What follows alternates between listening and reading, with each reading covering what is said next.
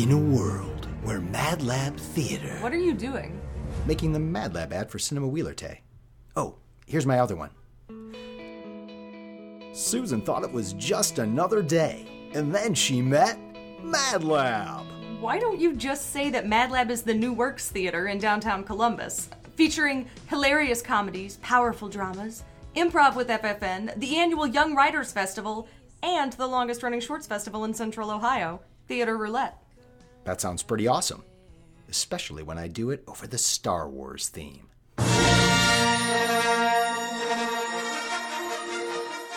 Star Wars is always a good choice. Mad Lab, the original.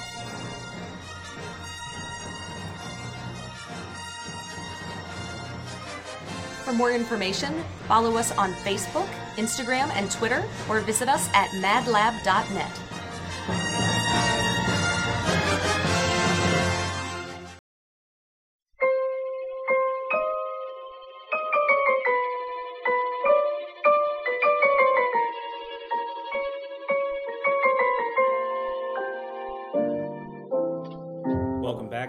episode of Cinema Wheeler Tay. It's uh, Sean, Tony, and Scott once again. Hey.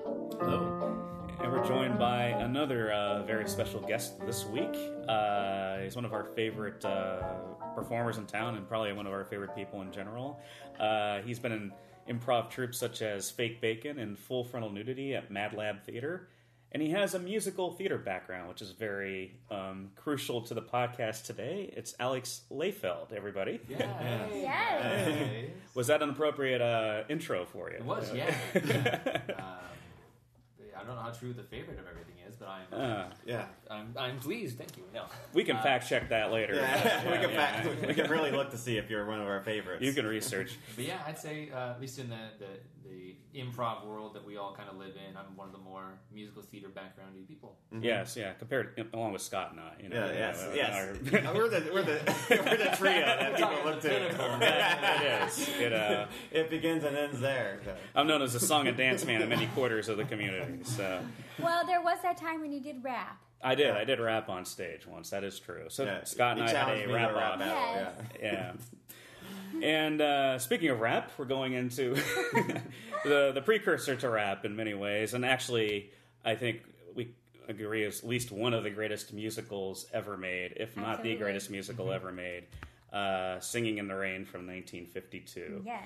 Uh, for me, I'm not naturally a musical guy. At least when I was younger, like you know, it was hard pressed to get me to go to a musical live. Just nothing I had an interest in seeing. Did you like them to watch the musical movies? Not, not really. Like when when I was in like high school and maybe even into college, it wasn't something I pursued actively. It took me a while to get into the rhythms of, of, of musicals, and uh, I actually took a film class in college. It was right after the AFI released their greatest movies of all time 100 list in 98. And the class I took was going over different genres of film, and they would showcase an example. And for a musical, they of course showed Singing in the Rain. And the first time I watched it, I liked it, you know, but I also thought, oh, this is kind of a corny 50s feel good movie, you know, something that Doris Day probably would have made. It's cute. Mm-hmm. That was my first impression. As time went on, like, and my parents always swore by it, like, they loved the movie, saying it's one of their favorites. And obviously, it made every list as one of the greatest films ever made. And I'm like, okay, I, I get it. And then the more I saw it, the more I started loving it. To the point now, it's like in my top ten. It's easily in my top Oh, ten wow. favorite Wow, movies of all time. So that's a huge trajectory from going from okay, it was Yeah. fun to wow, this is an amazing, great movie, and it, it's it's almost addictive at times. Like you know, It's I always get definitely one of those for it. movies that when you, it's great to watch throughout different periods of your life because then you have a newfound perspective and even respect for it. You know, when you first watched it, you just thought it was kind of a fluffy, feel good. You enjoyed it, but last night when we saw it at CAPA, there were some other things that you noticed about it. And I think that's really cool when you can do that with a movie. Oh yeah, I, I think so too. Like uh, it, it's something that I notice something new with the film every time I Yeah. see it. But that was my first impression of it. It took me maybe uh about 10, 15 years to really make it one of my favorite films. I know that you have, Alex, some, a a background in musical theater, so I'm wondering, like, what was your your first uh, exposure to the movie? Yeah, I mean, I, I'm sure I've seen it when I was younger on TV, and I was familiar with the songs or you know the the, the more famous songs. Obviously, the title number, "Singing in the Rain," and, and other things like that. But I didn't really sit down and absorb the movie until I was a freshman in college. Um, my I met my wife, my now wife, my first day at Ohio State, right? Uh, and I find out that her favorite movie is Singing in the Rain. Uh, and she doesn't know that I did this. But after I found that out, I'm on YouTube looking up all the different things from Singing in the Rain. You'd be like, all right, what can I get? Let's start a conversation. Uh, and this is, you know, a couple months into our relationship. Um, so I think that's when I really got exposed to Singing in the Rain, was watching, because it's all music. You know, it's a great musical. So I'd watch, you know, YouTube videos of, of you know, Make 'em Laugh and uh, Fit as a Fiddle and Sing in the Rain, and I mean, all of them. Uh, so then I had ammunition and in conversation when I'm trying to woo this girl. Uh, and then I think the first time I actually sat down and watched it was when we were at uh, her house. Uh, we were at her parents' house because I went over to quote unquote watch a movie, right? Right. And she's like, "We're watching Sing in the Rain." I think it was on VHS, uh, and we we watched the whole thing. And I was like, "Oh, okay, this is wow. What this is different than I thought it was." Right? Yeah. Yeah. watching YouTube videos of it, it's like listening to a musical now. You listen to the soundtrack, you don't really get the full exposure of it, mm-hmm. right? Yeah. You Right. can listen to the Hamilton soundtrack. I don't know what I know. It's about Alexander Yeah. Hamilton. I don't know the story arc. You know what I mean? But I Right. listen to it all. So it's kind of the same thing. Of oh, here's where the songs go in order, arranging them. This is a cool musical. All right. Yeah. Yeah. And what's interesting about that too is that the songs weren't necessarily written for this musical. It was a compilation of Yeah. different songs that I think was uh, that were uh, properties of MGM. It was like the Arthur Freed section. Arthur Freed was this lyricist that became the head of this musical unit at MGM during their heyday. And they had all this this back catalog of songs they had used in different movies, like in the 30s and 40s. They said, "Let's do something with these." That was the, the the basis of this movie. It was basically just like a, a storage space for all these songs that they wanted to put together. Yeah. I because mean, even in the uh, the commercial, quote unquote, for the musical, they say like all of your favorites, you know, now in Technicolor, and Yeah. you know they they showed clips from Fit as a Fiddle and Beautiful Girl, you know, all these songs that aren't like the key marquee songs. And Yeah. it's like what, like, Yeah. this is how you're promoting the show. Like to us, it's like, why are you promoting Beautiful Girl, right? It's like Yeah. it's a good song, but it means nothing to the story. no, Whereas back in the day, they're like, all right, let's put it all together, pile it up, here we go, a musical. exactly. But what came out of it was uh, great because the story that they concocted, which is like the silent film uh, kind of satire s- parody that they came up with, was a brilliant way of putting all these together. So you can have a song like "Good Morning" in the middle of the film. It really doesn't have anything to do with the plot, but it fits beautifully with the way it's weaved in. You Yes. know, which I think is Absolutely. one of the Yeah, charms of the- it. Yeah, none of the songs have anything to do with the movie at all, uh, except for "Make Them Laugh" because Yeah, it kind of has some context to it because Well, he's just trying to make a point. I don't know. I think I disagree because I feel like singing in the rain and Good Morning make more sense in the movie with the storyline mm-hmm. than songs like Beautiful Girl and Yeah. Gotta Dance. You know, those are just kind of fillers that were thrown in there to kind of distract. But singing in the rain, I mean, that's what he's doing in that moment in time, and it kind of ties Yeah. into his relationship with Kathy. Mm-hmm. And then Good Morning, you know, they had this great idea, and now they're, they're excited and happy, and I I, guess- think it's relevant. I guess what Scott, I, I think you're talking about, you know, a lot of musicals today and other famous musicals, songs, like a lot of Disney musicals, songs push the story forward Yeah. and they apply directly to the plot. Where Good Morning, it's it's like a it's like a weird improv scene. We're like, we got this song, we have to do. Let's force it in here. Oh, Right. it's morning. We've been talking all night. Yeah. Let's sing. Yeah. or okay, I just uh, I mean, I agree with the the thematics of it. Of okay, Yeah. I'm singing in the rain now because I'm in love. Uh, but it's not something like I just can't wait to be king, right? That pushes the entire story of the Lion King forward, so we know exactly what the wants and needs are. Well, this is more of a reflective. Well, I, I find that. Well, the reason I say that is because the the titles say based on the song "Singing in the Rain." Mm-hmm. Well, outside of the title, if you look at the lyrics of the song, it has nothing to do with the overall story.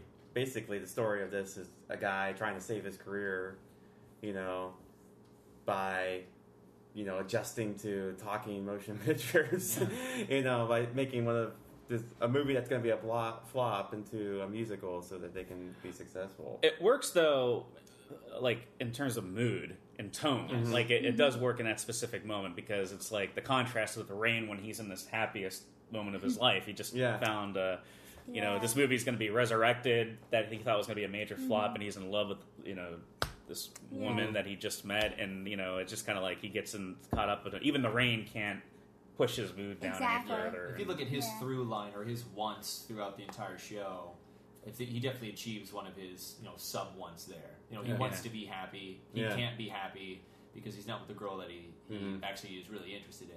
Now he is okay. That want is complete. Now let's continue the want of. He's gonna save his Mhm. career. and- Yes, yes. Yeah. I, I can consider this movie uh, when I look at it uh, as the like the fifties, like the ultimate fifties, uh, like dream, like our dream of what the fifties would be like, and the best of the fifties is kind of reflected in this. Even though it's a movie based in the twenties, just the mood and tone of it, of how we feel of that era.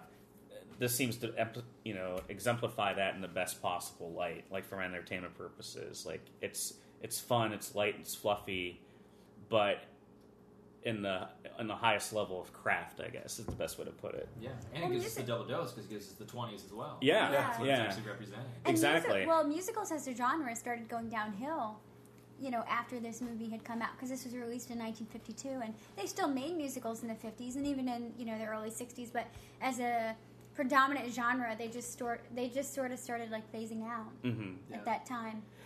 You know, it's interesting too when you watch Gene Kelly. Gene Kelly to me exemplifies a '50s performer, '40s, '50s performer. He's a good-looking guy, you know, like y- you, know, just all American. You know, in the way we kind of perceived all American during that World War II. Yes. You know, in the 20s, I think of like Buster Keaton and Chaplin, and like this because that's the silent Yes. era. So it's kind of like Gene Kelly isn't really like those guys as a silent. Maybe Rudolph Valentino. That's probably the closest we probably have to a, Or uh, an equivalent. Douglas Fairbanks. Yeah, He was, he was more like a Douglas Fairbanks character. That's a great- He was like the swashbuckling. You know, he jumped down, did sort of the movies he was doing were Yeah, more than the yeah. French Yeah. Renaissance. Yeah. movies. that's a great comparison. Actually, he was is a lot like uh, yeah, he was a swashbuckling because he had a long hair, remember, and um, he would fight like one of the opening scenes movies. He had the long hair and he was doing the sword fight, and then he kissed her, and that's at the end. Yeah. And uh, yeah, it was pretty much. Uh, they kind of make fun of that that he was in all these similar movies. I mean, that was the beginning of it. Just kind of these dumb, you know, Kind of meaningless yeah, paint by numbers movies. movies. Yes. Yeah. Yeah. Well, one of the themes in the beginning is like high art versus popular entertainment. You know, mm-hmm. like that he represents the entertainment aspect. He enjoys entertaining people, where Debbie Reynolds' character is, at least in the beginning, comes off as like you know more like the theater is the real you know art, and this is just fluff for the masses kind of thing. And I like that interplay between That was the Yeah. one two. of my, that's one of my favorite scenes of the whole show. In Yeah. I'm just in the like, car. yes, yes, Yeah. you're in the car. You're like, I'm a stage performer. I'm Yeah. on stage, and they that just had that banter back and forth of like creating a, a rift between film and theater, where Mm-hmm. it's really not extremely like that today. Uh, but I was like, yeah, you protect that. Yeah, you protect that. I mean, it's kind of like I do short form, I do long form. It's like, oh, do you? It's just- Yeah. it's just, it's just a very enjoyable banter to, to watch them have. Well, she calls it a lot of dumb show, and she does all those faces. Yeah. It's cute. Yeah. Yeah, and he goes, "Oh, I don't want to offend you as a great performer." You know, Yes. just really sardonic. Yes. People don't realize too. I, I- like the line where she pops out of the cake when we find out she's actually Mm-hmm. doing like she's a dance girl at that point, and she pops out of the cake and he goes, "Well, if it isn't Ethel Barrymore, Mm-hmm. that's a really great comedic line because Ethel Barrymore is like one of the great actresses, Actresses, stage yeah. actresses of that time, Yeah. and it's just so cutting. You know, the way he delivers it, and that's one thing about Gene Kelly too as a performer. Like, we'll definitely get into how innovative he was in dance, but Oh, yeah. he's a great mm-hmm. comic leading man for at least late comedy. He has great timing. You know, he has a great slow burn. There's so many scenes in this movie where he gets really annoyed by people, whether it's Jean Hagen or Donald O'Connor or anybody. That he has that great slow burn when he's like annoyed or irritated with people. That's that's not really discussed with him as much, like his comic timing. Yeah, and he did a lot of the writing for this movie, and he directed it, Yeah, co-directed co-directed it. it. Yeah, so I mean, I a lot of that is Gene Kelly. Yeah, I forgot about that until I watched it the other night. I was like, oh yeah, Gene Kelly co-directed this movie. Yes, and choreographed it. Yeah. Yeah, I mean, he just Yeah. seems like a such an enormously talented guy. Like you So know, he's behind the scenes. I mean, this movie feels almost like this is his his baby in a way. Like I mean, Stanley Donen probably did a lot with the technical aspects, like the, the Mm-hmm. montages Yeah, and everything. But Yeah. I, I think as far as the tone and what this movie ultimately became, I think a lot of that was Gene Kelly's vision for this. You know, yeah. And Gene Kelly is, in many ways, or you know, did re- was reflective of that 1950s all-American kind of man, and I, I feel like he's very relatable. Um, and just the way that he presented himself. I mean, I think he's extremely good looking, very talented, very stylish, but at the same time, men could relate to him. It, he wasn't as um, Flamboyant. no, well, he wasn't flamboyant, and also, you know, to kind of compare him to Fred Astaire, who's Yeah. equally all of those things, he just had more of a down to earth quality about him. Fred Astaire was kind of more regal and a little bit aloof in the sense that I don't feel like every man felt like he could be like Fred Astaire. Right. He was higher on a pedestal where Gene Kelly came in and he was stocky and short and athletic and he, you know, was very animated and I think he was a great role model for for men. My wife loves Gene Kelly. Mm-hmm. Like number one superstar actor. Like love crush forever is Gene Kelly. Yeah, he's so great. Like she had like her old car was called Gene. And, like, literally, I don't know. She's just obsessed with him. He's but for all the reasons you said, and I can't get mad at him. 'cause I'm like, Yeah. look at him. That's him. awesome. yeah, and that's perfect, the thing. That's Yeah. the thing too. I don't feel like he comes off as a threat to men Yeah. because other men look at him and they're like, "This guy's on it." Well, and like today, you see someone that's you know buff and, and tough. You look in movies or whatever, you look Mark Wahlberg or whatever, just a guy that is, is physically built or whatever. Yeah. Yeah. Like I don't like this guy, right? And then you know Gene Kelly starts just lightly, playfully tap dancing, and you Yeah. can't stop smiling. Like, Yeah. God, this guy's great. Yeah. Ah. You're like, as a Yeah. guy, you're like, I want to be his friend. Yes. That's exactly, and I, I think that's part of his charm. Well, he's really self-deprecating, especially in this movie. Mm-hmm. Yeah, yeah. Other people, other people tell him are always telling him he's not so great, you know, you Yeah. know, and he has that self-doubt in this movie, you know, that he he honestly but thinks. he doesn't come off in this movie and in Yeah. any other Gene Kelly movie I've ever seen. He's so talented and he's capable of doing so many things musically, dance wise, but he never seems to come off as arrogant or full of himself. He's always just very humble. And here I am tap dancing, having a great time, using my environment, mm-hmm. entertaining you, clearly enjoying myself.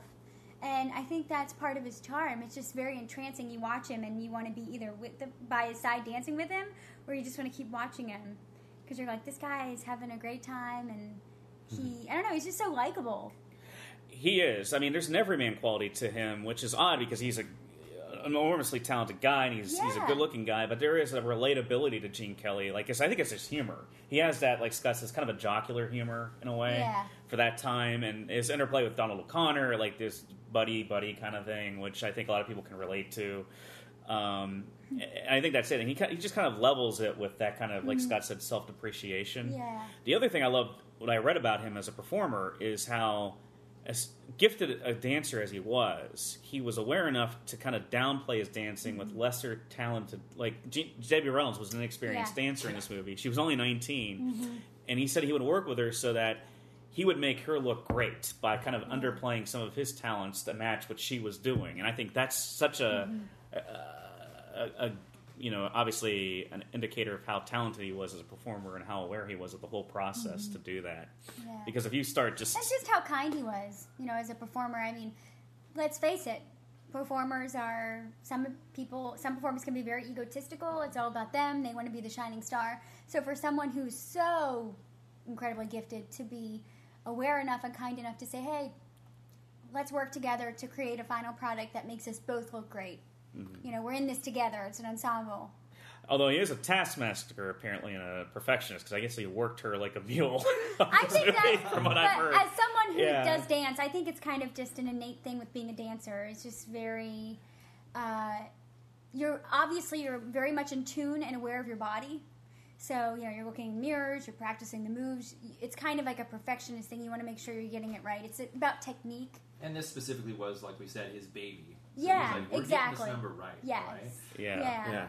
And they did, man. I mean, these these I musical numbers are absolute perfection. Like I am in awe of every single number And the in this fact movie. that, um, so we saw this at CAPA last night, Right. and you know how on CAPA they always give you a little paper and they put fun facts about the movies.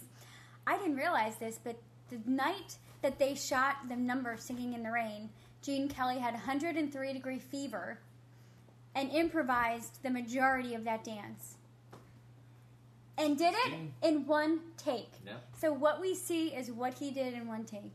oh my god, I, I don't Can, even know like- how to react to I something know, like that. like- I always hate when people tell stories about the most talented person in their profession had 100. There's always a, there's a fever always involved with their greatest accomplishment. It was this Michael Jordan moment. right. He was yeah. so delirious.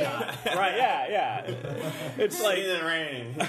because it's like I can't call off of work anymore when I have like a 90 degree fever because Gene Kelly did this dance and Jordan did the shot. Yeah, but So- here's the thing: Gene Kelly was so passionate about what he was doing, and Yeah, you're not gonna go through. No, Exactly. no, no. I mean- Hey, You know. let's face People it. are going to write about you what you do with a 90 degree fever. No, nobody's going to write articles about that. But damn it, I did turn up at work with a 100 degree fever. Nobody wrote an article for that. Well, if that. you did have Also, a 90 the- degree fever, you should probably be in the hospital. Yeah, you probably should. way too- That's he was yeah. 103. I mean, he was Yeah. delirious at that point. I MGM think. Shelley should have been sued for that. Probably somebody, you know. Well, they pro- my guess is you know the expensive, um, just the expensive budgets and costs that are, that are incurred with making a film. My guess is maybe they were short on time and they had to get things recorded, and I think MGM could have hired an on-site doctor or something like that. they may have. That's they may true. have. You don't know. You know, they might have. Well, MGM, weren't they the biggest studio at that time? They were like this was the golden age. Like Yeah. it's weird now when you see the MGM logo in films. They're like kind of a lesser tier studio. I think they're owned by another studio at this point. I think it might be Warner Brothers or something, Okay.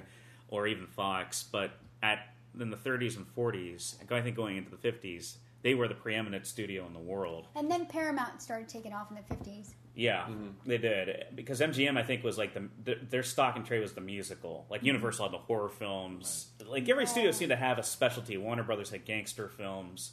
Universal had horror films. MGM had the musical, the big Technicolor musical, The Wizard of Oz. You know those kind of films. And I think Gene Kelly was assigned to MGM for a period of time during his peak years. Like Anchors Aweigh was an MGM yeah, film. that was in the 40s.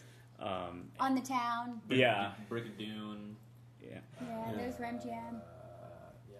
And I think this is like the beginning of the end of the musical when it started Yeah. fading out of popularity after like the mid 50s. I think when rock and roll came about, it seems like that's when musicals started. Well, movies also started changing too.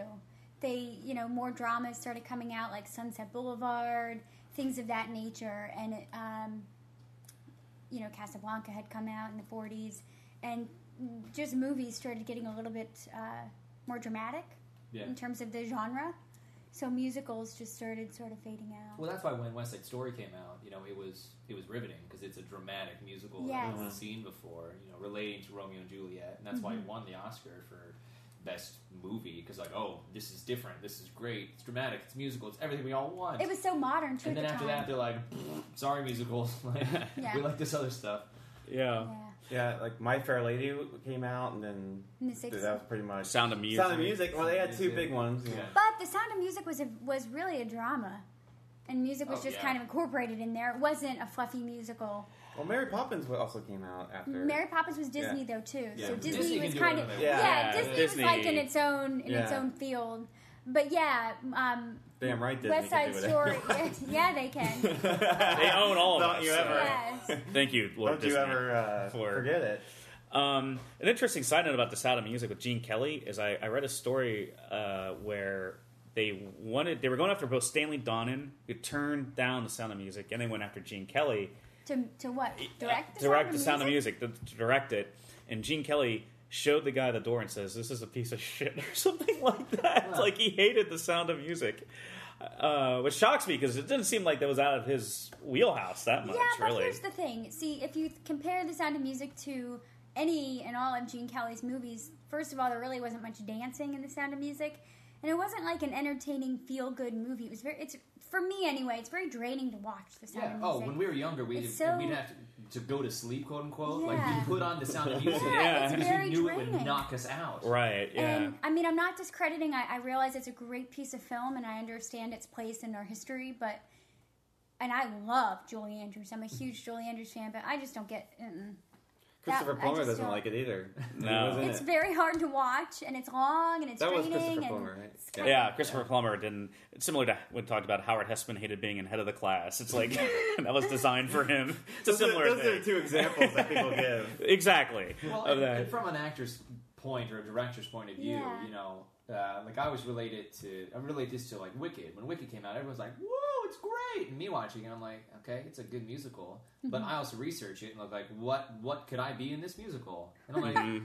Well, it's Yeah. two leading ladies, like which I respect. I could be the wizard. I can't sing as high as any of the other guys in the show, so it's not for me. You know. Yeah. So I see Gene getting the script and being like, "All right, No uh, dancing? Yeah. it's it's a female lead the entire time. Like, we- all right, uh, you know, maybe I want to be more involved in the show. Maybe I want to star Right. in the show. And I don't think I would be, uh, you know, the uh, you know Mr. Von Trapp or whatever. I'm, I'm not a net Yeah. role, so I don't see a role for me in this movie, Yeah. right?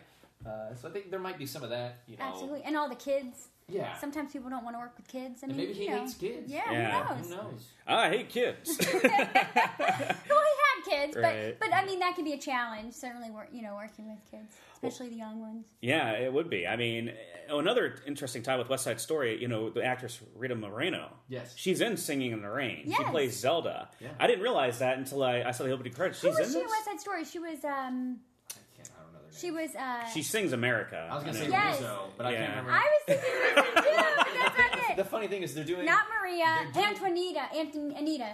She Anita, plays Anita. Yeah. because they're doing West Side Story at Columbus Children's Theater right now. Are they? So I'm like, I should know this, but I don't know the name. It's Anita. It is Anita. Uh, cause she 'Cause Tina. she's the fun one that sings Yes, America. America. She lo- she looks radically different in every movie too, because she looks radically different in this film and Singing the Rain as Zelda, the end of the actress at the beginning with the older guy. Yeah. And, yeah. Uh, and then and she looks different in West Side Story, and she, then she looks radically different in Well- the Electric Company. So it's like I can't get a feel for how because she. in West Side Story they made her look Hispanic.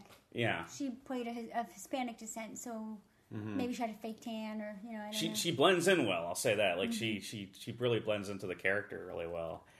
Yeah. Uh, speaking of the cast, like uh, one of the unsung, I wouldn't say he's unsung, but I think a really important element to this movie that's grown on me over the years. I wasn't initially a fan is Donald O'Connor. Oh, Absolutely. yeah. Yeah. He's amazing in this film, and he's not an actor I'm normally drawn to because he's kind of like histrionic. I'd say Martin Short is kind of the equivalent of the kind of performer that he would be today, maybe, except maybe a little more animated. I think Donald O'Connor might be slightly more talented.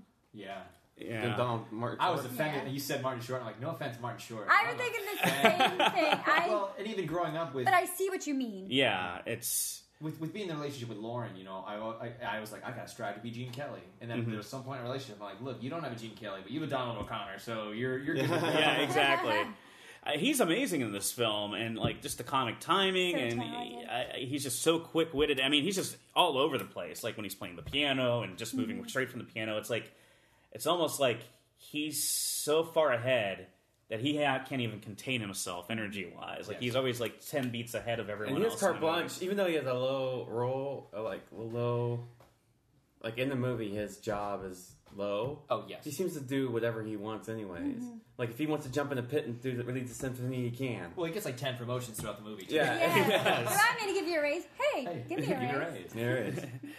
he is so in sync with Kelly too when they're dancing together. Absolutely. Like one of my favorite numbers is Moses supposes, and when I watched how well that's choreographed, I mean that is intense, sophisticated. I, I'm not a dance aficionado by any means, but to me, just watching that scene and how well choreographed it is, like first of all, the actor who's playing the, the diction teacher is just being bullied constantly by them, and they're like moving Yes. him around, and like that guy has to stay in beat with the other two through that whole scene, you know. And you're talking about two of the most talented dancers at that time, I'm sure it's just amazing how well they choreographed that. Yeah, and when you I talk know, about the, the pinnacle dance scenes in, in, in movies or in, in history, you know, you always think of you know the Fred Astaire and the revolving room, and people always mention Moses Supposes for tap because it's like holy crap, look at all this stuff they're doing. Like if you're like, Mm-hmm. Yes. I know the tap dance to uh, Moses Supposes, I can do it. People are like, oh, that's awesome, like because that's a really hard dance Yeah, to do. yeah. And it's a great song too. It's just like Moses suppose. It's just like the diction, you know, like the The one Yeah. that the the, the fiddler, It's like the equivalent of the the Rain in fiddle. Spain. That one Yeah. is even crazier. Yeah. Yes. I found an affinity to that song the last time I watched it. I was like, this song is kind of awesome. Yeah. yeah. He was like, "Man, la, la, la, la, la," like very. But the dance to that is like Just how the way they're moving their legs and they're both in sync and they're you know just they do going subtle so stuff like he takes the takes the uh, what do you call that the fiddle handle thing Yeah.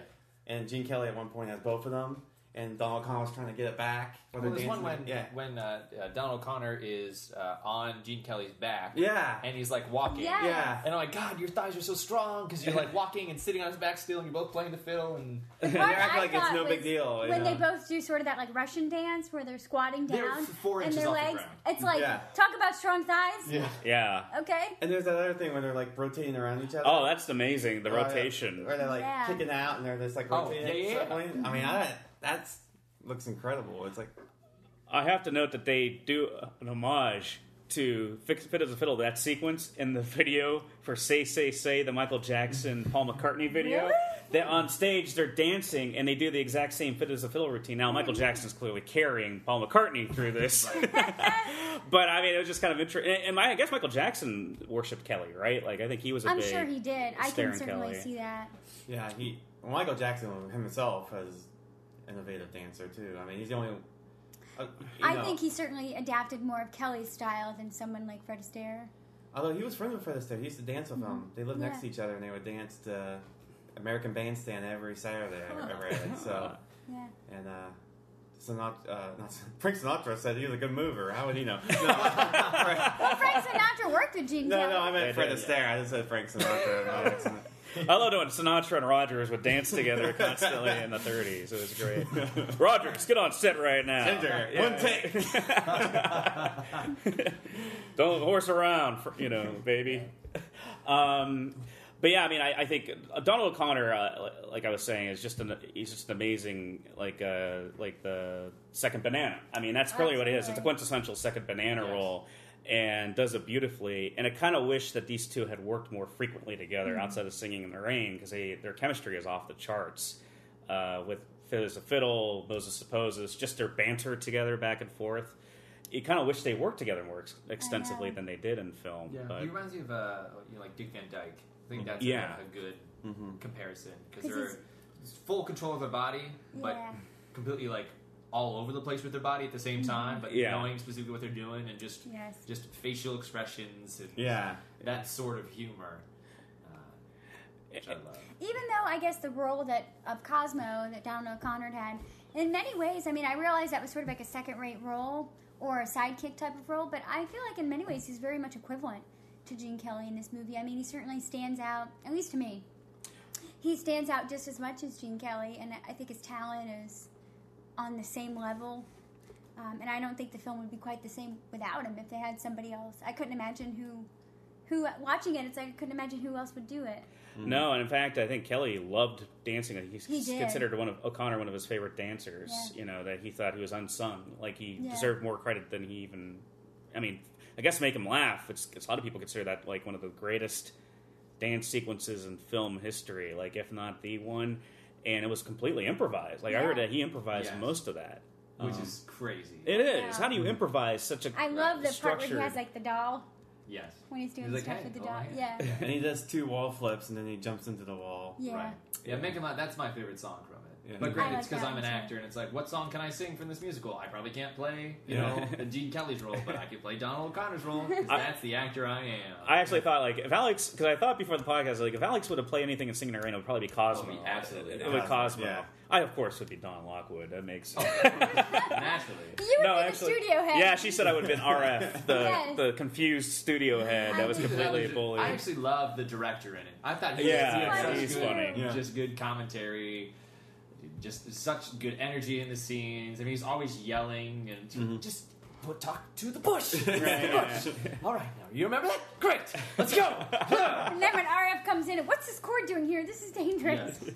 yeah, he's awesome in this movie. Uh, I I remember after the he's one of my favorite characters actually. RF, RF? yeah, the head studio head. Because after the Broadway melody sequence, when he's going through the whole this really extensive sequence, he goes, uh, "I'll need to see it on film. I can't quite visualize it." Which is a great Yes. gag because we just saw it. After extended- every- A 20 minute sequence. Yeah. What do you have an idea for the modern film? Well, it's about a hoofer that goes to Broadway, and then they show you it. Ba-ba-ba. Yeah, they show you the full thing. 13 minutes. Is I report. it I, 13? I timed it the other night because I'm like, ah, here comes the Broadway rhythm section. See how long it is. It's 13 minutes. Great, Yeah. great. And they, the odd part about that sequence is so not odd, but they hired. They had like the Broadway ballet, which was its own thing, like the Great American Theater. Uh, or the dancing drama, whatever ballet is here. Like the American Repertory Ballet is going to be in this movie. Like that was a big advertising push I bet. Mm-hmm. like in the Mhm. uh, commercial for it or whatever, they like at the end and featuring the Broadway ballet, and they show like just the, the part where they run up and they put Yeah. their hands up. But I mean, my wife said, grew up as a dancer as well. She danced for 18 years, and she never understood why they needed the Broadway quote unquote ballet to do that because it's the simplest choreography Yeah. in the whole thing. It's just stick my hands up in the air, Yeah. wait and then Yeah. back Well, and forth. They da, did. da, da, da. They did have the ballerina. They had a, at least one soloist ballerina dancing with Gene Kelly with the long white.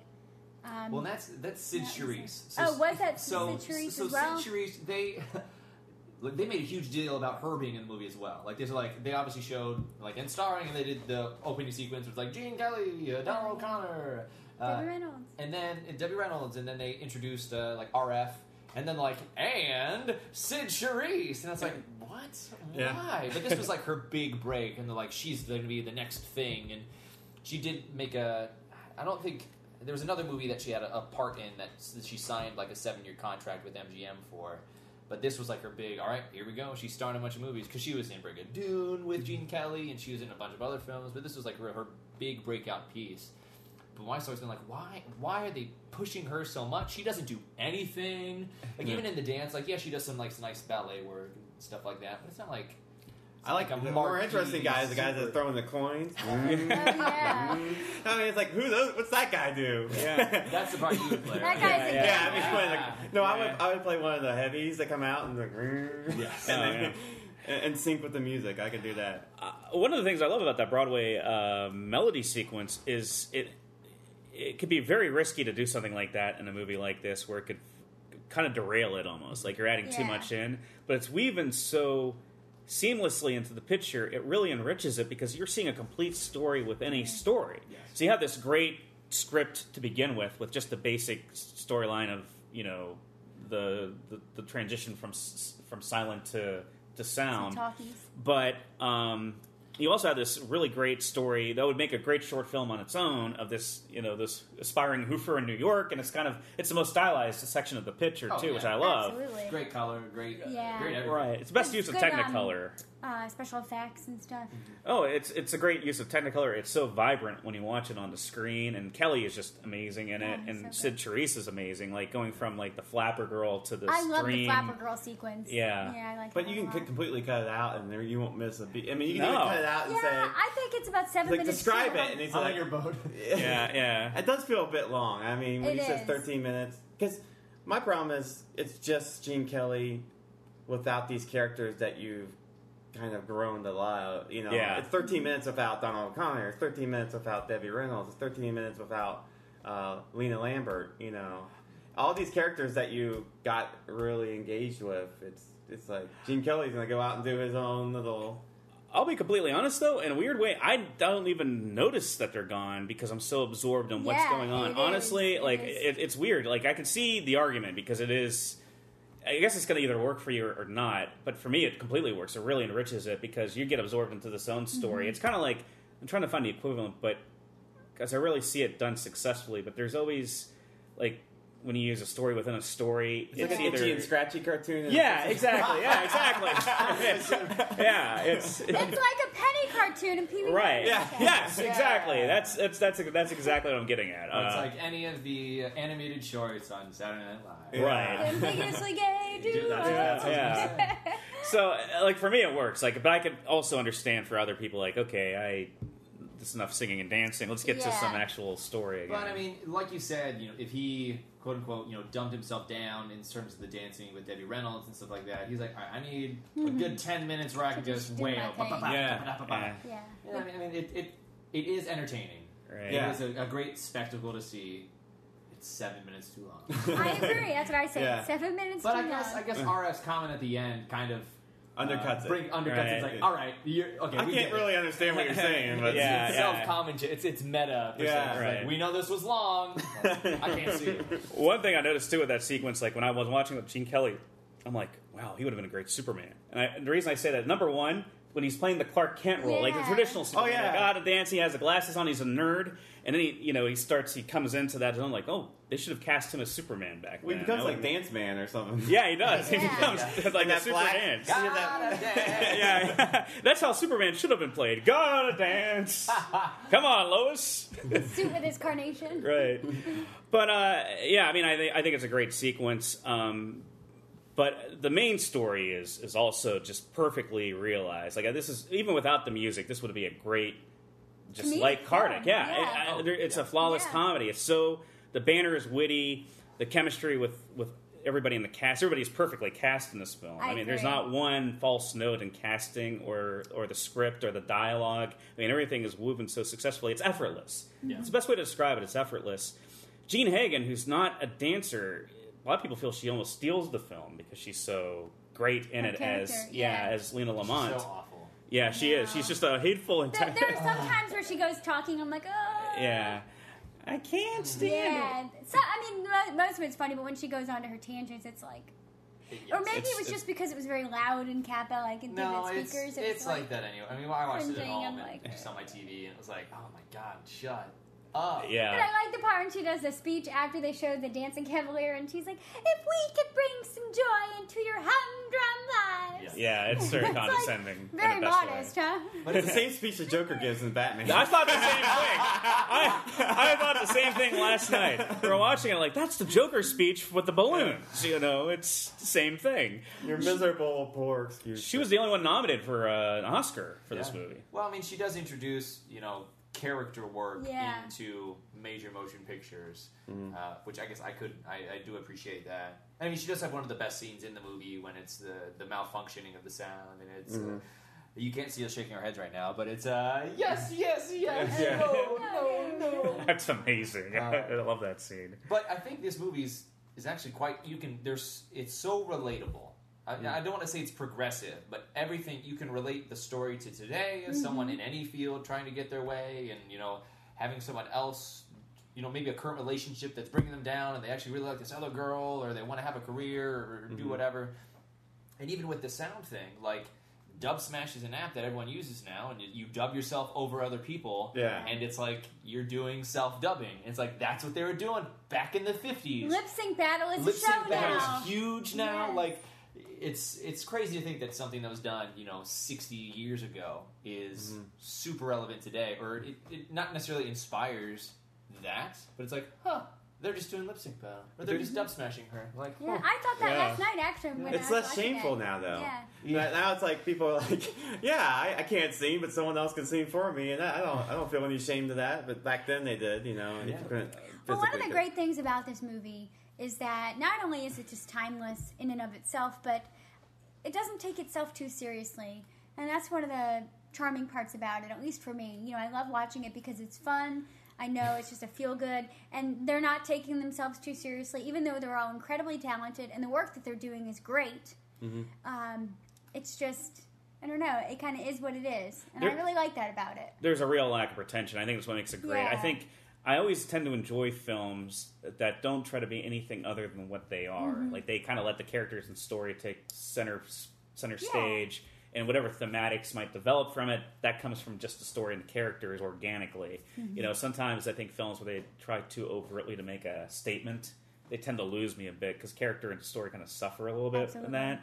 And and this movie doesn't really have an agenda other than to tell make a great entertaining film Right. but it's it's crafted on such a high level. I think that's why cinephiles love it so much and why it, it ranks so highly because it's like everything is on the highest level of craft from the acting The to the script to the dancing. Um, As a dancer too, like you both have a dancing background. Like, what is distinct about the dancing in comparison to to something that maybe came before? Like, what was the innovative? And that's not something I can notice immediately. For me, um, the way that Gene Kelly uses his environment, you know, um, just kind of comparing again to, to Fred Astaire, who I do like. It may not seem like it on this podcast because I'm always kind of upstaging Gene Kelly to Fred Astaire, but going back to the Fred Astaire, Ginger Rogers, and even some of the other musicals that we've seen prior, like Wizard of Oz and things. They, there is dancing, but it's usually on a smaller scale, and they're not using their environment as much. Um, this movie really takes you along for the ride, and that's part of Gene Kelly in general. He sort of was a pioneer in um, not just using the environment and the things in and around him, but also being able to incorporate different styles of dance.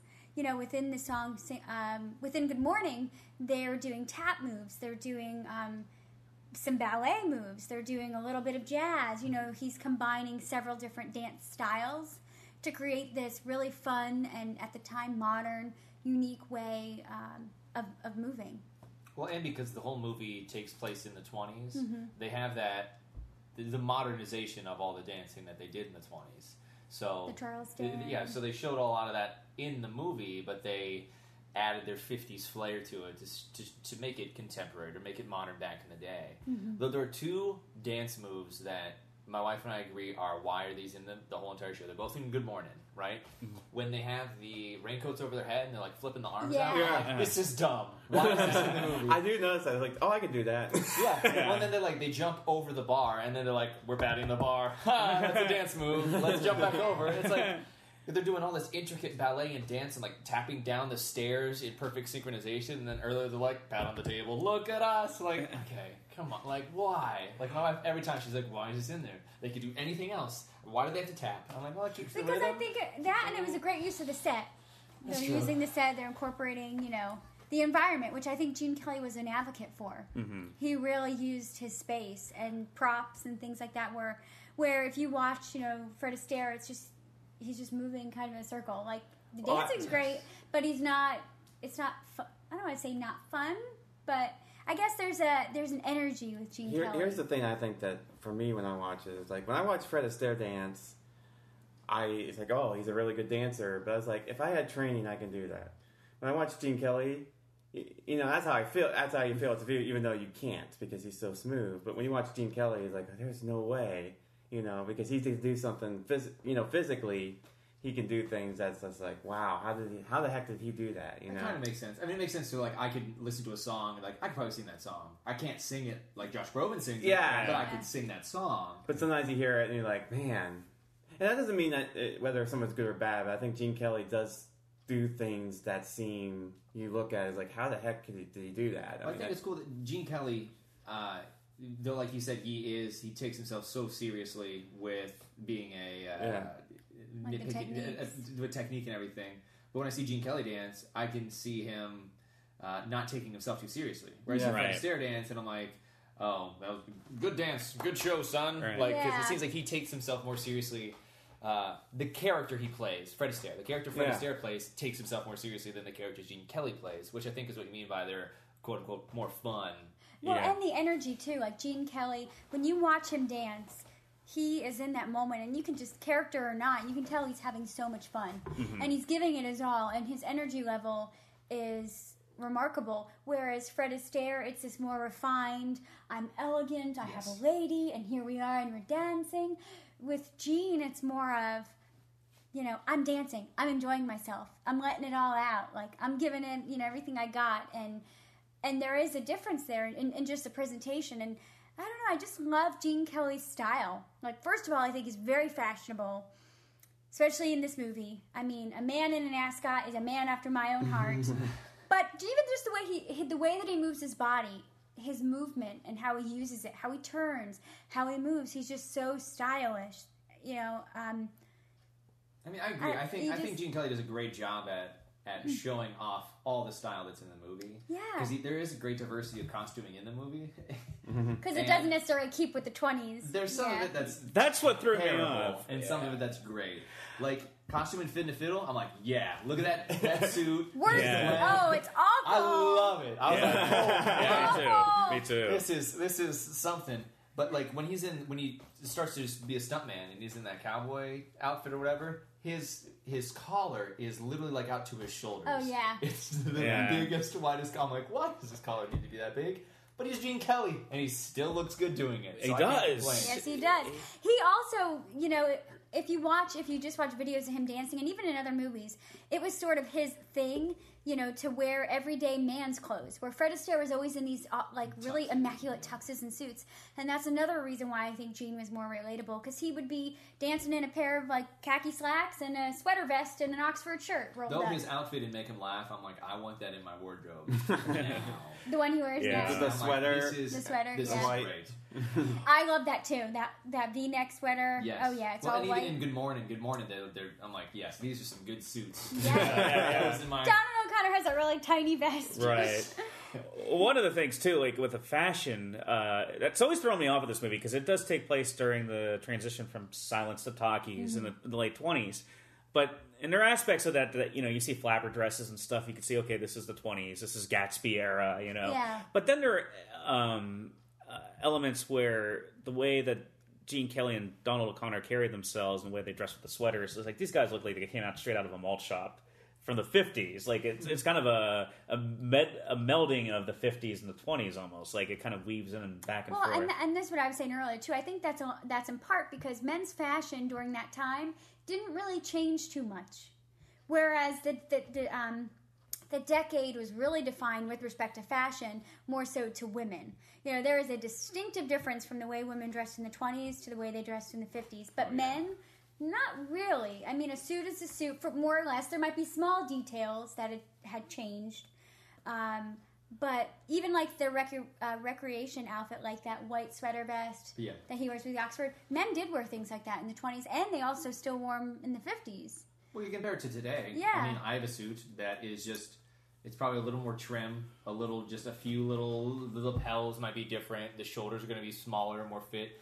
But if you put them side by side, they look. It's a jacket. It's, Yeah. it's some slacks. The slacks aren't as high. You know, you might have a bigger a vest, not as such a, a short, stout vest, but it's all pretty comparable. Like you Yeah. said, you look, you get Mae West in the early whatever. She's like, There "Hey, look at my shoulder! Whoa!" And Exactly. then you see, you know, whatever else in the fifties of, all right, well, let's go to the club and, and uh, whatever. The women Yeah, wore the yeah. and the, Yes. the big, you know, Wherever the- they went the back dresses, then, right, yeah. to I don't hang.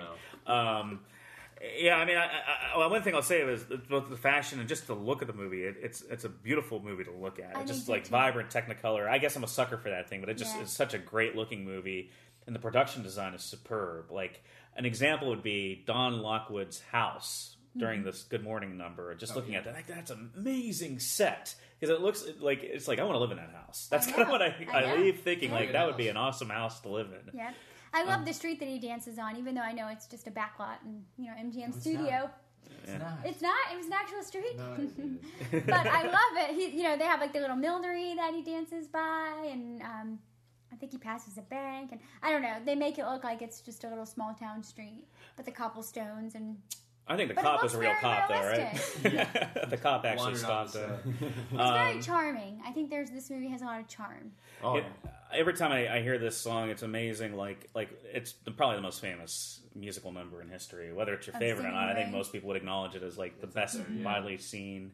It's that and like somewhere over the rainbow. Yeah, one or the other. Which is what your dad was saying last night. Yeah, and it was like kind of co-opted later on by a Clockwork Orange, which was weird. When I watched that for the first time, and they're doing "Singing in the Rain" during the rape Yes. sequence, you're like, oh Yes. "Oh my god!" I, it's so just that's the genius of Kubrick, I guess, to kind of warp that song. And I guess Kelly had issues, not Oh, he did. surprisingly. She Sure, he did. did. Yeah, yeah. Because I, I have not showed that movie to Lauren yet because I'm like I know you love singing in the rain. This will ruin the movie. yeah, I will. when he's in the bathtub, you know, at the end, even singing it by himself, I'm like, oh my god, like Lauren would Lauren would have left the room an hour ago.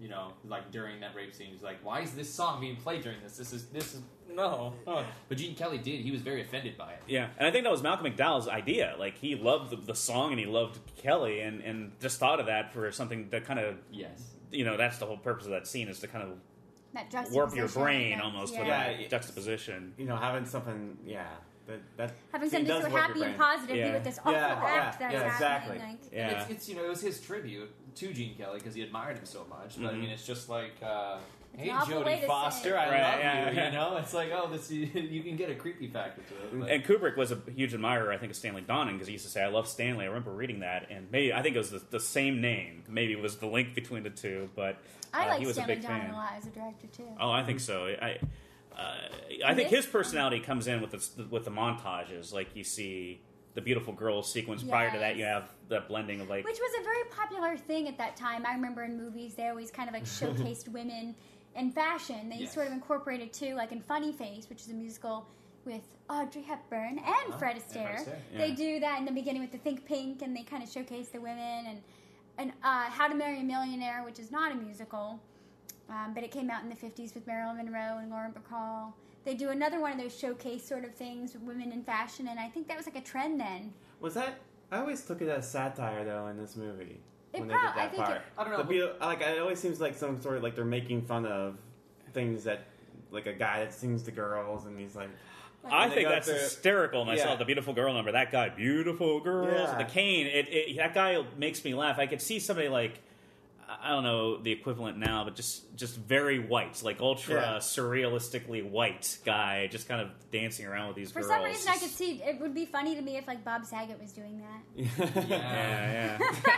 yeah, or Steve Martin would do that. That's what I was Yes. Steve Steve Martin, Martin doing yeah. it. Yeah. Yeah, I, I think it's it's a great sequence. But I think that whole talkie sequence is literally nightmare fuel because it Yeah. starts off and it's the Yeah. and it's the three girls and then it cuts to like a neon green background. It's only legs and the legs are dancing. and Yeah. it cuts to, I like, hated that. Yeah, I cuts to like like applause and it cuts to other things. It just cuts, Yeah. cuts, cuts, and then it goes to like beautiful girl. I'm like, what Yeah. just Yeah, happened? I know, yeah. And, and you have like this is like a Babes in Toyland thing, like Yeah, Yes. yes, yes. So Very strange. because it's it's it's over like it's over exaggerated in every aspect, you know. And it's it's like it's like electric in the color. Like the colors are just so Yes. vivid during that moment. It's like Well, they had to time jump during Yeah. the piece, so that's what it serves as. Here's all the stuff that we can do with talkies. And it's just like, oh no. Yeah, it is interesting because it makes you feel like because they do make mention as like, oh, it's just kind of crude to hear someone talk. On Yes. a, and the creepiest thing is that guy that awkwardly inter, awkwardly. it's like Vincent Price. yeah, he's like, yeah. I can talk and words are coming out of my mouth. Yeah. Vincent Price. Look at my teeth. I have bad gums. I have bad gums. Yeah. Now I'm gonna look awkwardly at the camera as it rolls. A few. The best part is when he thinks he's done and he's like, oh, oh. He's like, you can tell. He didn't realize you were still recording. Yeah. recording. And I like at the end of it, the, the studio head is like, ah, this is something I saw. Don't worry about it. he just like dismisses it after showing it. To So it's R.F. Simpson. He's head a Monument Yeah. Pictures, and his, it, the actor is yeah. Millard Mitchell. So I'm a big Millard Mitchell fan, Oh, there you apparently. go.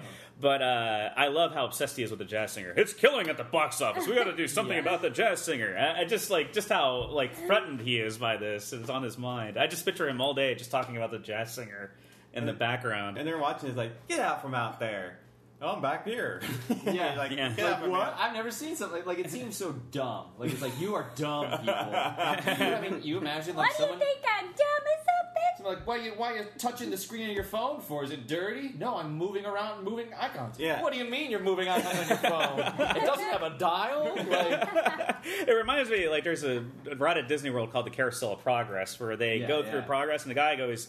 There's some guy who's trying to invent flight in the air. Mm-hmm. That'll never work. I'll never get it off the ground. I keep thinking of that when they're like challenging his ideas. But he's also like a pushover for a studio head. Like he's the nicest studio head ever because Oh, he res- yeah. he's so respectful to everybody. He promotes Cosmo every second. You yeah. know? Well, it's, it's Well, funny. well deserved. Cosmo Oh, had some very it good ideas. I do, but how often do studio heads give people what they deserve? You know, like True. Well, it makes me laugh because MGM's run by Louis B. Ma- Louis B. Mayer at that time, who was Who like is- a control freak. Yeah. right, yeah, Yeah, and like It control like- everything. And this guy's like the exact opposite, who has no control over anything that's happening.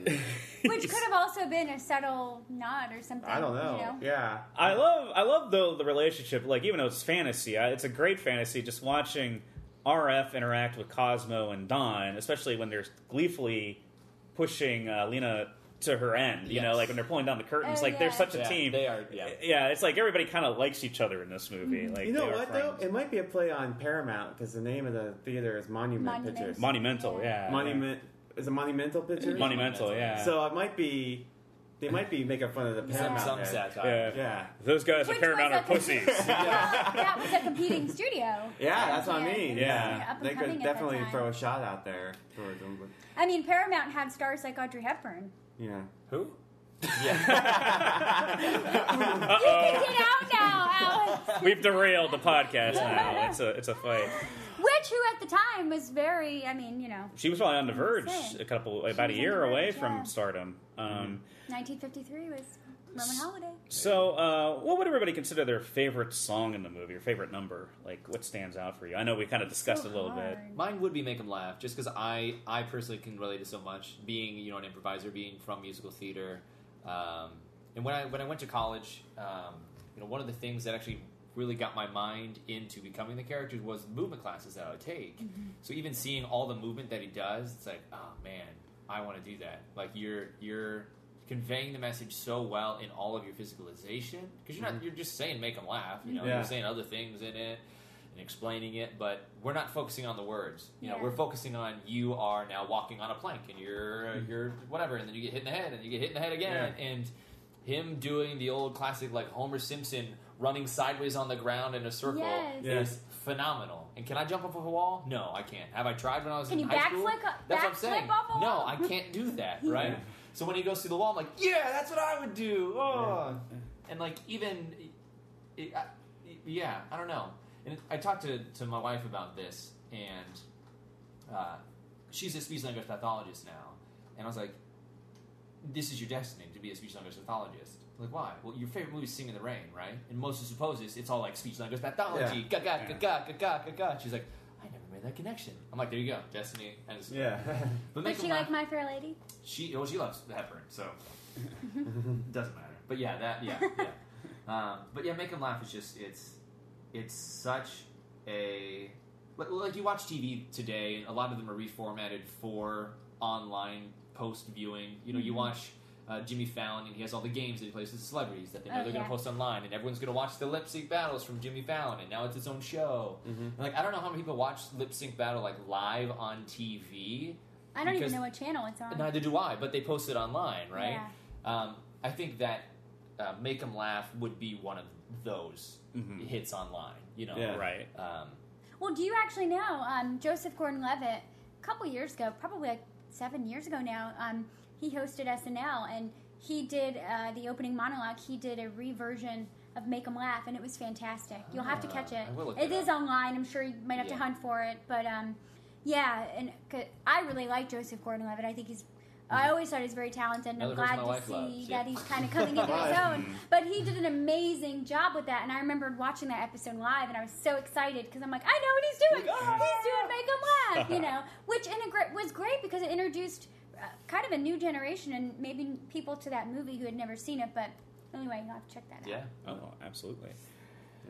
It's really tough for me because I really always loved Make 'em Laugh visually. It's one of the best physical numbers, I think, um, and it's certainly very entertaining. I do love Good Morning. There's just a charm to it. I love the song. I enjoy the the chemistry between the three of them. I like seeing them all together doing the dance. I think it's um, a really fun kind of turning point in the film. You know, in the storyline and everything. Yeah. Um, and I do, I mean, I know it's so stereotypical, but I do love Singing in the Rain. I mean, come on. Watching Gene Kelly dance around, even though it's milk, watching him dance around in milk, I just love it. He's so talented, and I just love watching him dance. It makes me smile. Um, and again, it's a good part in the film. But I do like Moses Supposes because the, the tapping's remarkable, and it's a fun song. Um, and even though we had like a 10 minute discussion, I do like the Broadway scene. I agree that it is seven minutes too long. I would have ended it after he danced with, um, uh, what's her name? It, when she was dressed in the green as the Yes. flapper. That should have ended right there. But I like that. I like that dance a lot. But I also do like the little ballet escapade that he has with her five minutes later. Right. So that was your favorite? It was my favorite. I can't. It's so hard to pick. I mean, that's like to. That's like saying, okay, I'm going to throw a movie at you with probably some of the best dance numbers ever and make you pick which one you like best. That's tough. Yeah, It's really hard. It's a tie for me, actually. On that note, on the Broadway melody thing, I would say that the Charisse sequence could be cut. That's one thing I agree that should be cut. Yeah. It's too too It's long. just very long. The the flapper scene, I like that stuff. The gangster Yeah. stuff. Uh, as far as his favorite, it's a tie between Good Morning and Moses Supposes. Moses Supposes is just fun for me. Like I just think the song is fun, the energy. I love the interplay between Kelly and O'Connor. I think it's the best example of their relationship in the movie. Is, Yes. is that scene and just funny to me. Like Well, they're being complete assholes. Yeah. In that scene. Oh my I'm They just are. Like, I'm like, they are wrecking his office. Yeah. They are, they are Putting a literally- lampshade Yeah, on his yeah. head? Using him. and he's taking it the whole way. He does nothing to resist it. I think they killed him He's actually like, I'm at the getting end. paid. Sure I'm he getting paid. Uh. they left him in that state when they left the Yeah. room with like, that. here's a chair, here's the curtains, here's the thing on your head, and here's the. We're going to cover your head with a picture and say, Yeah. hey. just gleefully doing it like, hey, this is just everyday Like, haha, normal we're behavior. actors. We do goofy, silly stuff. Uh, and the other number would be "Good Morning," which I love the song. I think I I just do love too. the It's a song. great song. It's a great, well constructed, classic pop song, and I think it's the heart of the movie for me in a way because it's those three characters: O'Connor, Reynolds, and Kelly, all connecting, all on Mm-hmm. the same page. It's vibrant. I love the set. Mm-hmm. And it's just there's a playfulness to that number that I love, like just how they Yeah. riff off of that melody for like it was about five minutes or so. And I That- love when they're jumping on the couches and going up and down the stairs. You know, it's just fun seeing them all. Yeah. Yes, I love I love that. just the intro it's just like it's it's it's classic hollywood in the best possible sense like and it's a lovely morning and they go right into the song after that's a And perfect it was an awful weaving. morning. It was like it rainy. was it was and- terrible but they're optimists what can you say Well, Well, that I think she said that to be sarcastic because she's like, "Lovely morning." Yes. Like it's Oh, not yeah, really a yeah. lovely morning. It felt like uh, felt like optimistic and sincere. so, That's yeah. the whole theme of that specific song. I mean, this is the breaking point in the movie when you know the morning can physically represent like a renaissance, like literally A a new day, new day. yeah. We know what's happening. That's why it is a lovely morning. Like it's a, it is a good morning. We know what we're gonna do. We're gonna change this whole studio, and then at the end they're all gleefully, stupidly laughing. Really fake Just laughing. So Yeah. Gene Kelly's laugh is awful. Yeah. yeah. ha ha ha guys But then they have the realization of, oh no, Lina. Uh, we have to deal with that yeah. wah, wah, wah. She's the Debbie Downer. Yeah, my favorite is uh, the fit is a fiddle. Yes. Yeah. I mean, that's just a.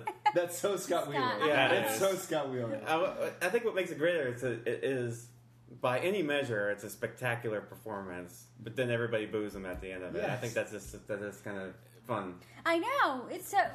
What like those, I don't know what those guys would want. Like, man, that's, I thought they were just gonna play. they were music. shelling out that crap in front of us Show us some ladies, right? Where's the guy singing to We're- ten girls? I want to see a fashion show. we're the toots Yeah. Put some blackface on and yeah Well, they Oh, do. Oh, there was a joke uh, where they someone called someone else Al Jolson. I'm like, Oh, ah, Al there you go. Jolson, funny. Yeah. It may have been something else. a lot of jolson references in this movie across the board Yeah, know. that's like we gotta get those Jolson references in. It's a '20s movie. We can, But another thing that like that, you know you don't realize today is you know tap dancing so prevalent in, in all, like all the movies back in the day. You know, or Yeah. a ton of the movies back in the day. Like what what relates to that today is what I was trying to think of. I'm like, what's because Probably like sex sex on stage in, movies. Well, I'm trying to think of something that like is like, wow, that's Yeah. cool. I want to do that. Exactly. Mhm. And like, And you know, I was it's trying funny. to compare it to something. I'm like, I don't like beatboxing, maybe, but that's not in movies. That's and I'm not like, well, really, they do like, do a a lot fun of thing anymore. dancing. You know what I mean? I don't know. in the '80s, there were a lot of skateboarding and early no, '90s. and I know what you mean. It's Yeah. and that's the sad thing too about tap dancing is, I mean, you can go to a dance studio and take some tap dancing classes, but in many ways, like sadly, it's it's it's somewhat of a lost art form, and that really makes me sad because when I watch musicals like this one, and when I watch people like Vera-Ellen, who I think is an amazing dancer, she uh, was in White Christmas for anyone, but um, it's like it makes me sad because it's like that a, a platform to showcase that kind of talent really isn't there anymore. It's just not. And and I took some tap dancing classes recently because I really wanted to learn how to tap. Yeah. And I mean, I had a great time, and I was happy that you know I was doing it. But it wasn't like in my mind I wanted to dance. I want to learn to tap dance like Gene Kelly and use my environment and run around and incorporate ballet. And it was it was just a totally different. We danced to like Beyonce. Uh-huh. It was just a different experience, um, and even that kind of saddened me a little bit because I'm like, I want to dance to singing in the That's rain. That's the one Yeah. art form that I'm like, if I could perfect Yeah. any specific art form, it would be tap dancing. And then someone called me out, like, if you could perfect any art form, it'd be improv, because that's what you're trying to do, you idiot. But, like, if I could learn one, it'd be tap dancing. Like, Yeah. if I could tap dance like, like, eh, Gene Kelly, I'd be like, yes, I, I would do it all the time. I would Same here. Yeah. I just, I I was just, it looks like he's having so. I think it's so cool. I don't know. It's just I like, do too. I'm like, that is so cool that you're doing that or whatever. But I don't think it's. I don't think tap dancing is a lost art. Because Shuffle Along on Broadway was uh, choreographed by Savion Glover, who brought it back when he did Bring In the Noise, Bring In the Funk in the early Oh, 2000s, okay. and it just won the Drama Desk Award for Best Musical.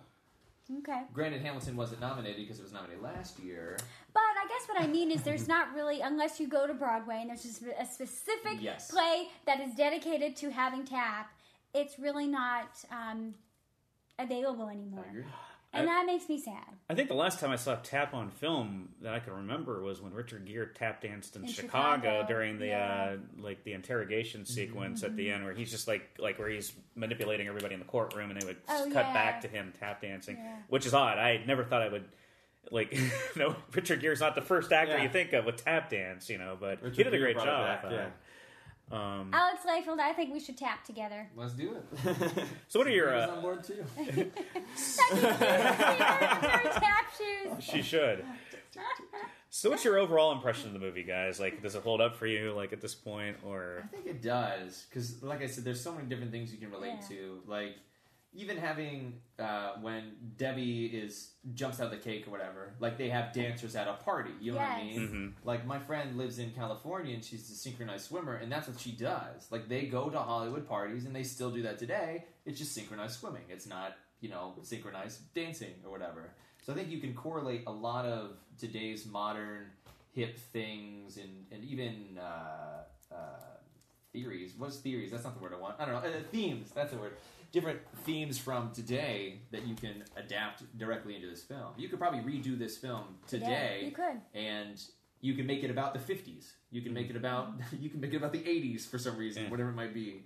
Um, I think it's a great formula. Um, I think it, it everyone can adapt to it. Uh, girls admire to be to be Debbie Reynolds, or some might admire to be you know Lina, and, and guys would admire to be Gene Kelly or Donald O'Connor. It's so it's like you said, it's the the snapshot of 1950s Hollywood, the dream that we all picture, and I think definitely still remains prevalent to today. hmm It's so entertaining. Mm-hmm. I mean, really and truly, if you don't like this movie or if you did not have a good time watching it, with the exception of the Broadway sequence, there might be something wrong with you. yeah, I mean, I just think it's so entertaining and it's fun and it's relevant. Um, I love every aspect of it the dancing, the acting, the singing, the fashion, the cinematography. I think it's just fantastic. When I even mean, I agree with everything you said. in in the song uh, "You Were Meant for Me," when they're in the studio together, I'm like, man, his game is He so is on, on point. And he was wearing- One sec, let me show you this. Oh, it's just a movie stage.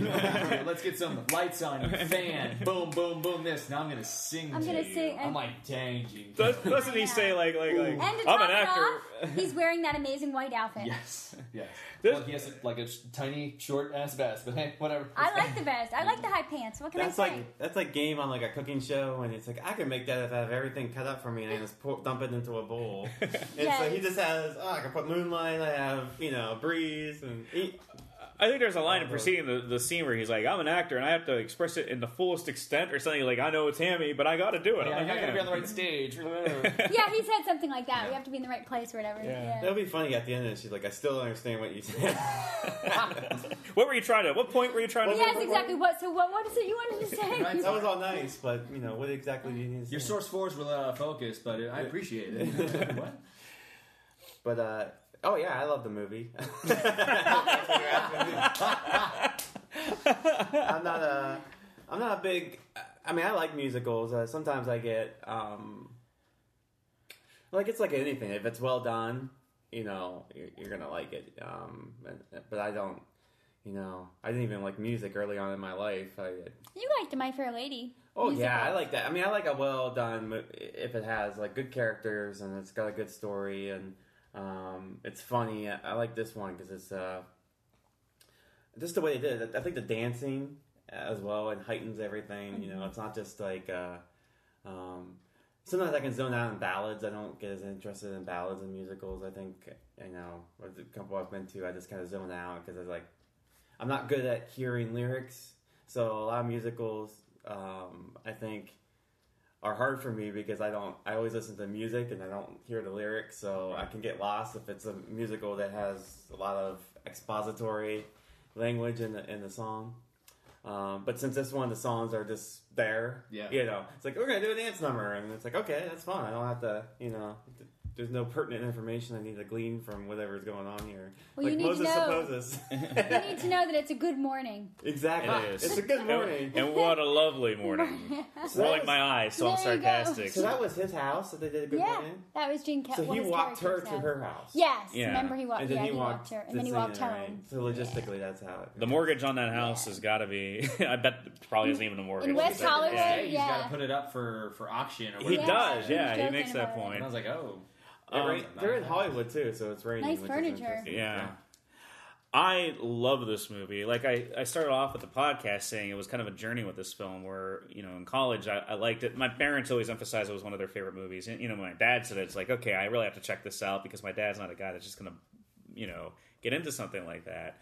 But um, uh, as I started watching it more and more and more, just gradually over the years, I started loving it more and more to the point where now it's, which is remarkable, it's in the top 10 and I, I, I, I think this is a great gateway for anybody who's interested in classic Hollywood, the golden age of Hollywood. If you want to start getting into that era of filmmaking, or you're interested at all, this is a perfect. Maybe with Casablanca would be another example, but this is almost a perfectly realized, um, like first must see and essential for that style of filmmaking, especially for the movie musical. Like I think if you're not somebody who's, who's naturally akin to musicals, this is one you'd probably want to throw in. I was just thinking, I could be wrong, but I feel like this movie probably inspired John Waters, just in life.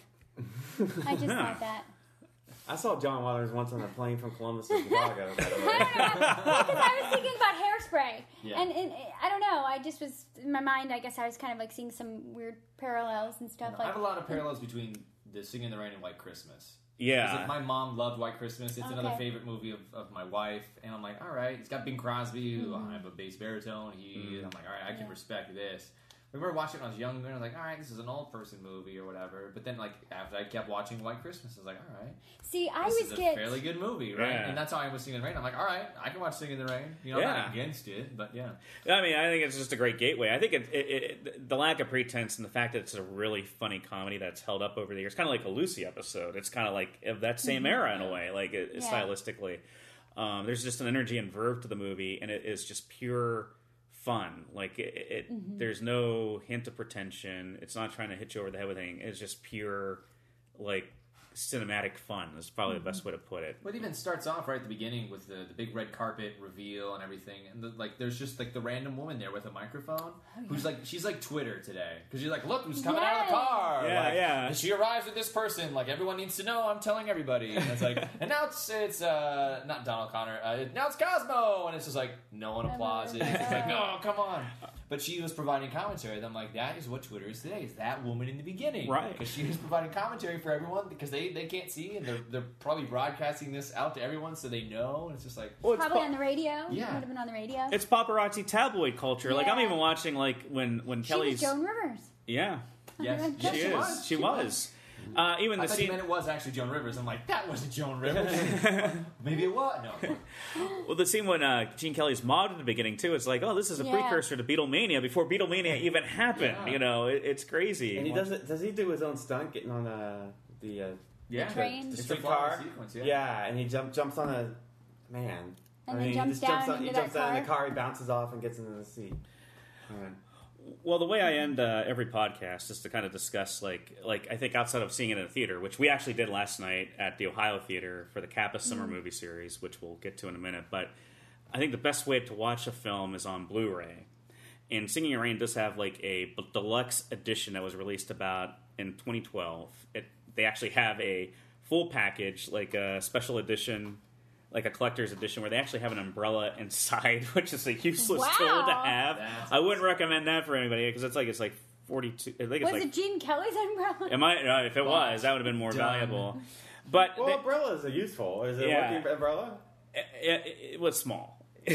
It's the size of It wouldn't work for me. Maybe. Size. Yeah. So you're saying if this is your only umbrella? right. Yeah. There's a lot of nerds walking around. It's not. It's not a practical tool to have in your disposal, but um, it is great. Like the movie looks pristine. It's the best I think this movie has probably ever looked on the small screen. It's it's a pristine picture, great sound, and everything. They have an audio commentary with like principals like Donald O'Connor, Debbie Reynolds, and you know Stanley Donen and all these people giving side bits on the on the movie, which is great. Mm-hmm. There is a special feature which I had a hard time getting into, What? where they show modern performers reacting to the Singing in the Rain. It's Usher and the cast of Glee. Now, Rob Marshall, the director of Chicago, makes sense, but I, Usher actually tries to reenact the singing in the rain dance sequence, and I had a hard time getting into that section. Huh. With all due respect to Usher fans and Glee I mean, fans, he is a good dancer, but that just strikes me as curious why that would be incorporated. There's 20 Yeah. minutes of Gene Kelly uh, How are we gonna set yelling this at Malcolm picture McDowell. there? Yeah, we need to incorporate Usher Usher. in. I just to paraphrase a lot of his like with all the performers because they're all millennials almost. It's just like Gene Kelly's just cool, man. He's just cool. That it's just like said? yeah, it's just like you're watching these scenes. Like I can't really relate to the Gene Kelly I know to how they describe Gene Kelly. There's like a disconnect there. But hey, that if kids are getting into singing in the rain, no matter how they get into it, more power to Whatever. them. Whatever, If I had whatever to vehicle describe Gene Kelly in one word, I'd probably say like charismatic. Mm-hmm. Aside from talented, Yeah, I'd probably say thighs. Yeah. yeah. guys, strong we're thighs. taking it that Right, way. Sorry, no. Just saying. You said sex earlier, so. oh, I forgot. Paula Abdul's in the, the documentary. I would describe Gene Kelly as sex. Paula Abdul's in the documentary, and this I had to talk about. Like, apparently, she was close to Gene Kelly during during the final years of his life. Like, I guess Kelly was a big admirer of hers. Well, did you know in her music video "Opposites Attract," she reenacted the dance that he did in Anchors Aweigh with the mouse. She Mm-hmm. did it with like an alley cat the that kind of looked like Chester Cheetah. Yeah. Was it MC Scat Cat? Was that the character? I think it might have been. Yeah. Did he have I his know. cartoon? He looked like No. Chester Cheetah. Yeah. Yeah. Now, I wonder who holds up better, Jerry or MC Scat Cat? I don't know. MC Which Scat Cat was pretty rad. think- Jerry Yeah. talks in the Anchors Aweigh, though. Yeah. Right? Stewie does it best. Yeah. Yeah. That's Stewie. Yes. When Brian and Stewie and Family Guy are going to rent a helicopter on their road to Rhode Island, where they do Yes. road to Morocco, Yeah. uh, he's like they pay for their helicopter ride instead of four hundred dollars. He just how about a song and dance number, and they plug Stewie in instead of Jerry the Mouse in that. And I, I whenever I when I made that connection, I'm like. "Ah, That's Gene Kelly. Aha, Lauren, watch this. It's Yeah. brilliant. Yeah, it's it's it's a, it's a great movie, like I said, and and I highly recommend it. You have to see it Yeah. if you're into classic films. So Especially musicals, dance. Yeah. Well, we want to thank Alex for joining us today. A Yeah. fantastic Absolutely. guest. Uh, Alex, I know you have a, quite a few projects coming up. So a lot, yeah. Um, so uh, let's see. So we do TBD the musical, which is a musical. It's all improvised. It's to be determined, which is why it's TBD. Um, we're gonna come back to the Shadowbox uh, every other Friday, starting June twenty fourth. So every Friday, every other Friday, starting then on, probably heading up through the fall, we'll be at Shadowbox, the backstage bistro. um, uh, Fake Bacon, we're still doing stuff. We're having our, our 10 year anniversary show actually Wow. on on uh, July 30th. So we're trying to get a bunch of, of big heavy hitters that were back in the day during the inception of it. I mean, I've only been at the last you know three or four years. Mike Miller. Uh, they're, they're trying to get. They're trying. They're trying. You guys, Let's get on that. I hear I've the names. it. I don't know Yeah. them. Um, Mike then- Miller, if you're listening. Hey, Mike Yeah, Miller, Mike if you, Miller, if you, please, if you come on listen to out. the podcast, Because I don't know why you'd be listening to us. I don't know why you Yeah. listen to Um, me. But then we also have we're trying to promote more long form in the area. So uh, me and my friend Travis, who is in Fishbowl Improv with me, we do a, a, a long form show the first Tuesday of the month. So it'll be July fifth. Will be our next show. That's at the Garden Theater. Is that uh, Pocket Lent? That's Pocket Lent. Yeah. Okay.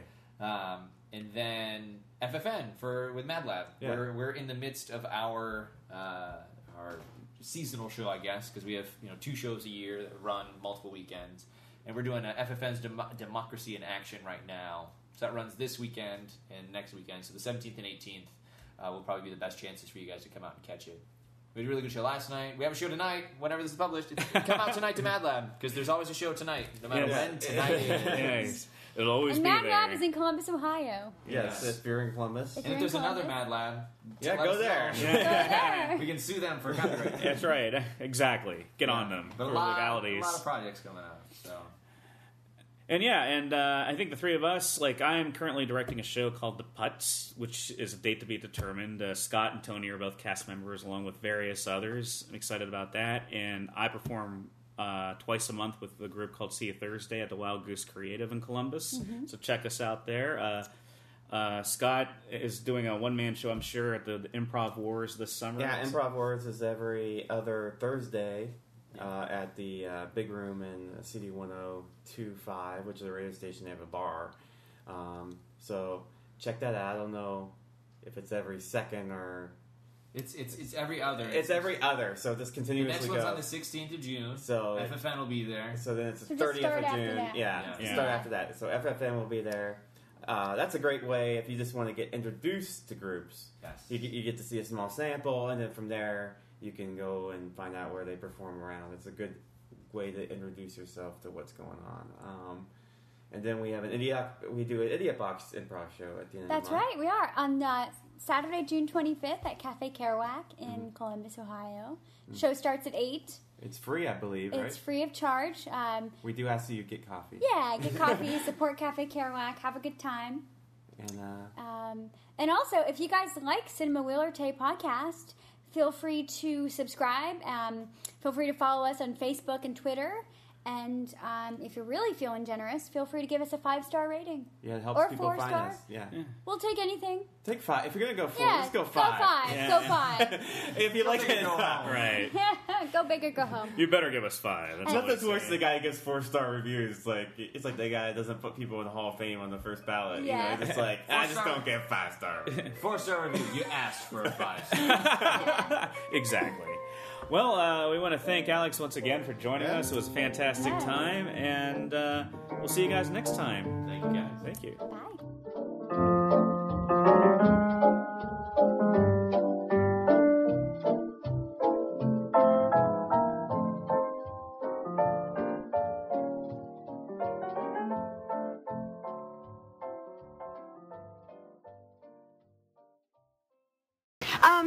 Lockwood, I really can't tell you how sorry I am about taking you for a criminal before, but it was understandable under the circumstances. Sure. I knew I'd seen you. Which of my pictures have you seen? I don't remember. I saw one once. You saw one once. Yes, I think you were dueling, and there was a girl, Lina Lamont. No, I don't go to the movies much. If you've seen one, you've seen them all. Oh, thank you. Oh, no offense. Movies are entertaining enough for the masses, but the personalities on the screen just don't impress me. I mean, they don't talk, they don't act, they just make a lot of dumb show. Well, you know. Like that.